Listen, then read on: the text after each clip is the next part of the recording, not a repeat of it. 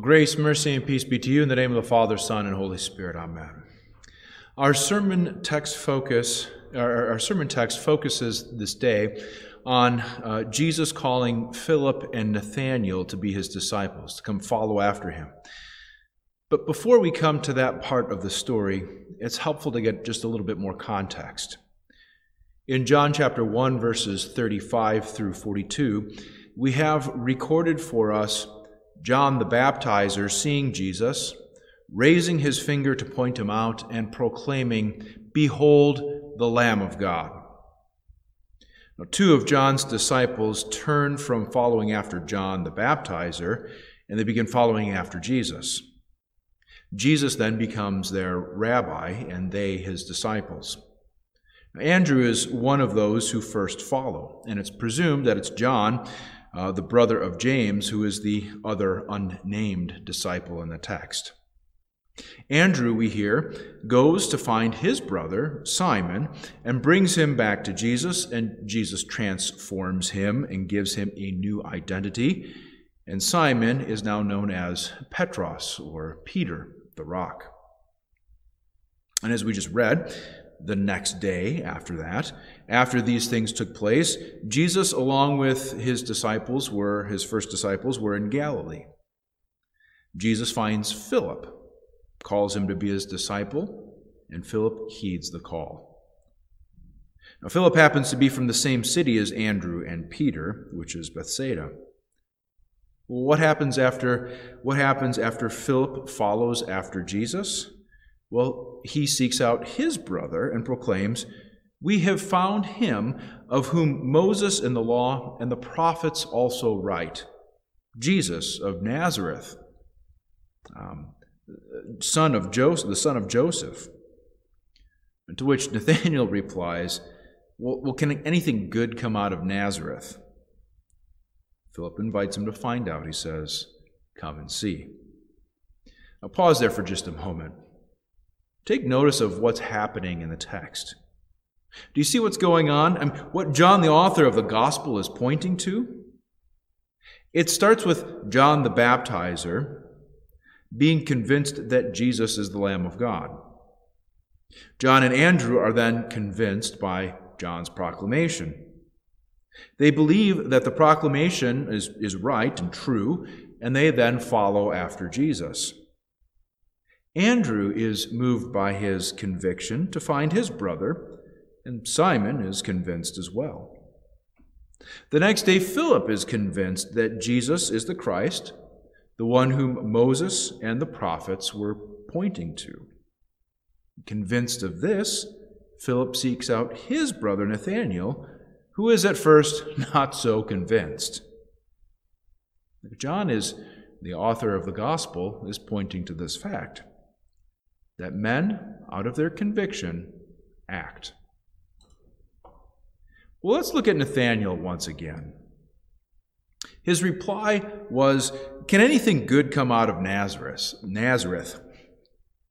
Why the skepticism, Nathanael? Why were you not immediately convinced by your brother? Well, it could simply be that Nathanael knew the scriptures that the scriptures did not say that the Messiah was to come from Nazareth. Nathanael's reply to his brother might simply be a question concerning the scripture's witness of from where the Christ was to come. And yet Philip persists in his conviction come and see. Now, when Nathanael is within earshot of Jesus, he overhears Jesus proclaim, Behold, an Israelite indeed, in whom there is no deceit. Now, clearly, Jesus was talking about Nathanael. Well, how do you know me? Jesus explained, While you were still under the fig tree, I saw you. I'll pause there for a moment as well. Now, this exchange is not Jesus simply pointing out the obvious that, uh, that, that Nathanael was Jewish. Nor is it simply that Jesus saw Nathanael sitting under a particular fig tree taking a nap or, or reading out of a scroll or something. Jesus is making a statement about Nathanael. He is indicating that Nathanael is, in, is one whom is to, who is to be called an Israelite, a, a child of God, part of a holy nation, a sacred people. Not by what Nathanael has done, but by what Jesus, the perfect Israel, is doing. And Jesus goes on to say that he saw him sitting under the fig tree. I want you to remember the scriptures. Recall how Adam and Eve hid under the fig tree, took its leaves, and tried to cover their nakedness and shame on account of their sin so many years before. See, Jesus is declaring that from the beginning, he had seen Nathanael even yet in his sin. And yet he was calling him to be clothed with the righteousness of Christ and to be made a true Israelite, a person belonging to God, whose sin had been atoned for. Jesus was saying, I know you, and I know your sin, and even still, I love you, and I desire you as my own. And that is what convinced Nathanael. It was Jesus. It was His grace, His mercy, and His love. Though he was called, Nathanael had yet to see the fullness of God's grace and mercy and love. I mean, that would come three years after this event. It would happen as he would see the heavens opened and the angels of God ascending and descending at the cross of Jesus. For at the cross, Jesus spread his arms wide to embrace the world with pierced hands, feet, and side, as rivers of blood and water flowed from his body to wash away sin. At the cross, the Lamb of God was slaughtered, and the sin of the world was atoned for. So, what convinced these men to follow after Jesus? Well, uh, remember your catechisms. I believe that I cannot by my own reason or strength believe in Jesus Christ my Lord or come to him. But the Holy Spirit has called me by the gospel, enlightened me with his gift, sanctified me, and kept me in the one true faith. As John, the baptizer, and each of the brothers spoke faithfully about Jesus, well, the Holy Spirit was there, calling, gathering, enlightening, and convincing. The Holy Spirit was working through the faithful proclamation of each man and led their brothers to Jesus. And in Jesus, their faith was justified. They were justified, for the object of their faith was true and certain. See, the Holy Spirit always leads back to Jesus. So, through the invitation of his brother and moved by the Holy Spirit, Nathanael came to Jesus and was convinced. Do you remember when you were convinced? convinced that Jesus is who he said he is and that he has the power to do what he alone claims that he can do? Convinced of God's love for you? Maybe that was in Sunday school or at home in a conversation with your parents. Maybe it took place in a confirmation class or in college when you reflected on what God had done for you in, in holy baptism. Perhaps even you were older still. Or maybe it was, or maybe you are still sitting where Nathanael was, still wondering and questioning Is Jesus for real? Does anything really good come out of Nazareth? let me be one person, I hope, in a long line of people who function like John the Baptizer, or Philip, or Andrew.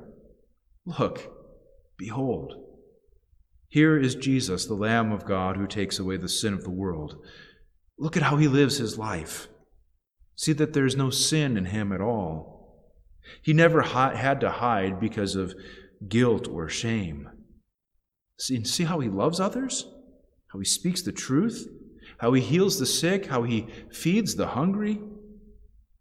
And in that ultimate show of love, he dies in the place of others Simon, Andrew, James, John, Philip, Nathanael, all who have tried in vain to cover their own guilt, shame, and sin.